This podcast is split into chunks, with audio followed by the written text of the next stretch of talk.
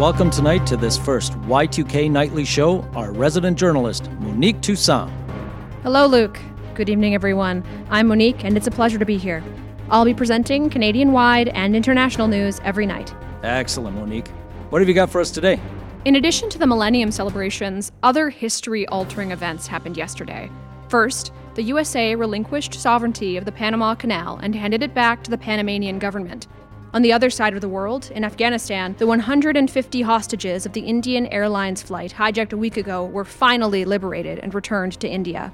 Meanwhile, in Moscow, the president of the Russian Federation resigned from office and asked for forgiveness, saying that too many dreams had not come true for the Russian people, but that now, more than ever, Russians and the rest of the world deserve to live up to the dream of progress, peace, and happiness. Now, what are the prospects of this dream materializing?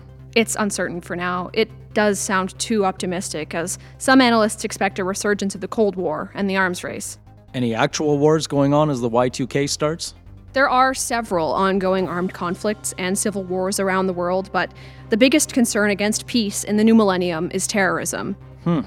Yeah, in addition to the Indian Airlines hijacking, weren't there some other terror threats against the celebrations? Yes, many, in fact. We hope that most of them were foiled beforehand, like the LAX airport bombing that a Montreal resident intended to carry out on New Year's Eve. He was arrested two weeks ago at the border. According to authorities in the US and other countries, at least eight terror plots were foiled in December from all sorts of apocalyptical terrorists. There's also the threat of cyber terrorism to heighten the effects of the Y2K problem. Do we have confirmation of any effects from the Y2K bug yet?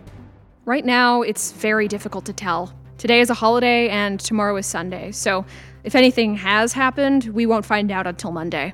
That's it for the news. Thank you, Monique.